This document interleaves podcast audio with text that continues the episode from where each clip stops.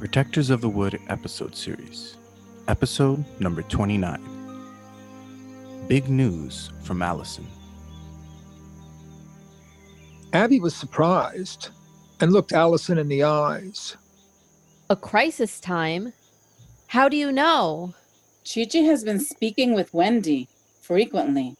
They're pushing biogas production and distribution like mad. And he says Wendy even wants publicity. Abby gasped. Publicity? What kind of publicity? That's where you come in. Wendy wants you to describe our biogas project this weekend to a group of people, with the help of Phoebe and Nuvia, of course.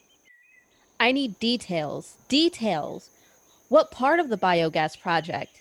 To what people? And what details should I not describe? This is a long conversation. I'm supposed to be at work. I'll drive you in the van. Just sit tight for a few minutes. Allison gave Abby's hand a light touch. This shouldn't be too difficult. Things are working out perfectly. Just relax and listen. Abby nodded and waited. I gather Jeremy has told you about his new job distributing biogas and converting car engines, furnaces, stoves, all sorts of things to run on biogas. Over the summer, we ramped up our production, mainly out on Fisher's Island. Fisher's Island? I was there once long ago. Just a few dedicated fishermen and women, and a lot of tall grass. They started enforcing the license rules and people couldn't make a living. But the tall grass turned out to be a big deal and good jobs for lots of people trying to survive. I remember the fishing huts and cabins and the boats. I was maybe around eight years old, and the field of grass was like five times taller than me. I couldn't even find a path. That stuff is scary. What sort of jobs? I'll try to hurry. Yuvia will tell you more and help you tell Amy Z's professor about it. Over the past decade, we've built digesters there, making biogas from giant grass. It's actually a relative of giant king grass, if anyone wants to know. It's indigenous to Fisher's Island and other places in the wetland. Sorry to be taking so long, but the point is that many of the people who used to fish now spend most of their time making biogas, and the production there rivals that of the Half Moon operation. Even Sonny has his own biogas generators on his farm and at the West Isle, mostly using waste from Rivergate. So, where do I come into this? Allison smiled and reached across the table to pat Abby on the shoulder. We want you, Yuvia, and Phoebe talking to the Evansville group. The professors and grad students in that Energy in the Age of Climate Change department. Amy and Sarah have set up a dinner and discussion meeting in the faculty lounge. They are truly interested, well informed, and very influential. Tell them everything you can, leaving out, of course, Hidden Valley, the Underground, and Wendy. The project is going public, and we're preparing local energy for a bad winter. This will be our first achievement out in the mainstream world. Allison was on a roll. She nodded at Abby, took a deep breath, and resumed.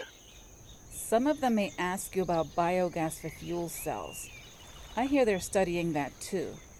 Just say that our biogas is a perfectly viable substitute for natural gas and is completely renewable. If the conversation gets political, just stick to our position. All energy must become 100% renewable. That's all you need to say. Offer them a tour of Rivergate, the West Island, Fisher's Island. Let Yuvia handle that. In fact, Yuvia can handle the majority of the logistical and technical questions. Phoebe is interested in the political part. All you have to do is facilitate, steer the conversation in the rear direction. And if I don't know the right direction? This is not rocket science. Apparently, millions of households all over the world are already using this technology. We're just adapting it to our local situation and hopefully providing a model for others to do the same. Abby was thinking and did not speak. Okay. Allison stood up and looked at her watch. It's only 8:30. We'll choose the plants and be off. In five minutes, they had gently placed two overflowing tropical plants, some empty trays for seedlings, and the bike in the van.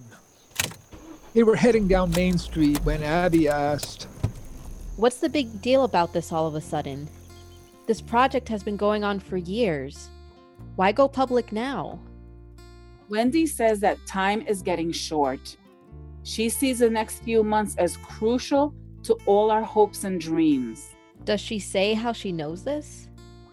You know, Wendy, it's a million tiny things that other people don't notice or put together into a big picture. Partly it's her ability to feel the fragility and changes in nature, in our surroundings. The last time I saw her, she was very definite, even urgent. Then why does she want me to sit back and be normal? Abby felt totally confused. Allison took her eyes off the road to study Abby's face. You're misunderstanding Wendy. Remember, you're the facilitator of this process. To be successful, you need an identity people can accept. You can't be a bizarre outsider. But that's how I feel. Really. Bizarre outsider fits me like a glove. That's why you need to work on being normal. Many people just float into being normal. You have to work at it, struggle for it. It's not at all about sitting back and doing nothing. You couldn't do that if you tried anyway. Abby made quite an entrance into the preschool, carrying a gorgeous hanging plant in each hand. She had to hold her arms out horizontally just to prevent the leaves from rubbing against her body. The long, angular chains of leaves hung almost to the floor. Only Kayla and Ned had arrived so far. All eyes turned to Abby, who cheerfully said hello and set the plants down carefully near the big windows at the side of the room. She quickly ran back to the doorstep and picked up three large black plastic trays, each one filled with 24 squares designed to hold individual cuttings and returned to the group. Kayla and Ned were touching the new plants, feasting their eyes on these fascinating new living things. Rob stood near them in silence. Rose was waiting for Abby and stood in front of her as she entered the room.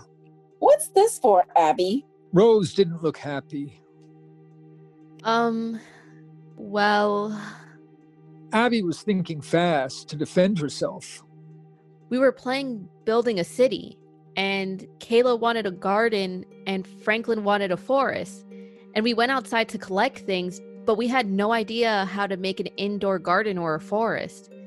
So I remembered that we had discussed planting and gardening activities when I was interviewed. Rose was still frowning. I see. Please remember, we don't like surprises. Ask permission for these ideas in the future. Abby felt like grabbing her plants and departing. She struggled to control herself. Suddenly, Ned said, would it be okay if we make a garden? Ned and Kayla had been listening to the conversation. Rob stood behind them, looking carefully at Rose. Abby remained silent, looking back and forth between her two bosses.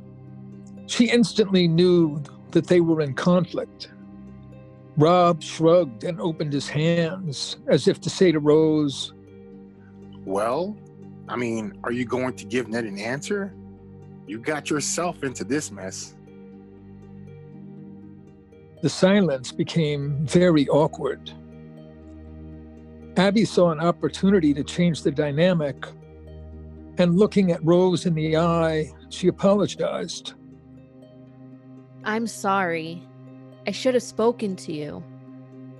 I'm sure it's hard to understand the activity without seeing it yesterday. But Rose didn't like that statement either. Apparently feeling defensive about her absence the day before, she flashed an angry look at Rob, and he ignored her, saying, Yeah. Ned, we'll certainly make a garden and a forest too. Abby's our activity specialist. Let's see what plans she has in mind. Tiny ran into the room, followed by Glenda. Rob broke up the tense group by inviting the new arrivals to look at the plants. Jane and Franklin's parents called hello from the door, and their children joined the group. Lucy and her grandfather immediately followed. Abby hadn't intended to speak so sharply. She felt terrible about it. Oh my god. What do I say now?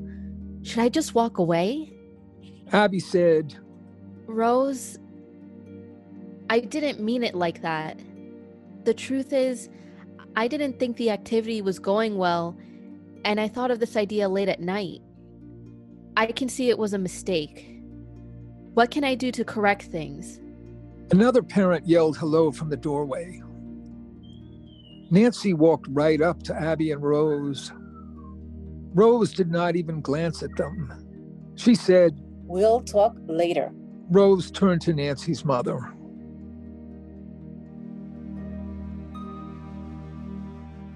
Thanks for listening. For all episodes, please visit www.protectorsofthewood.com. For Facebook and Instagram, follow us at Protectors of the Wood Book Series.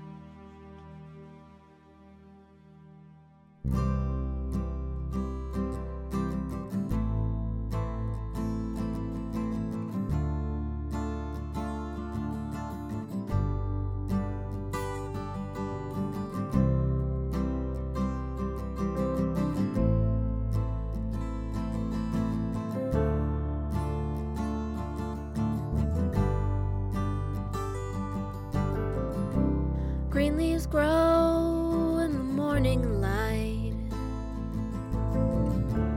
Blackbird on the wing.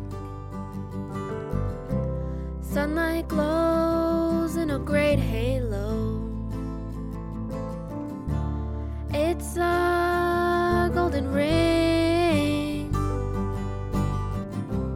All things reach out for the sunlight. Of life everywhere.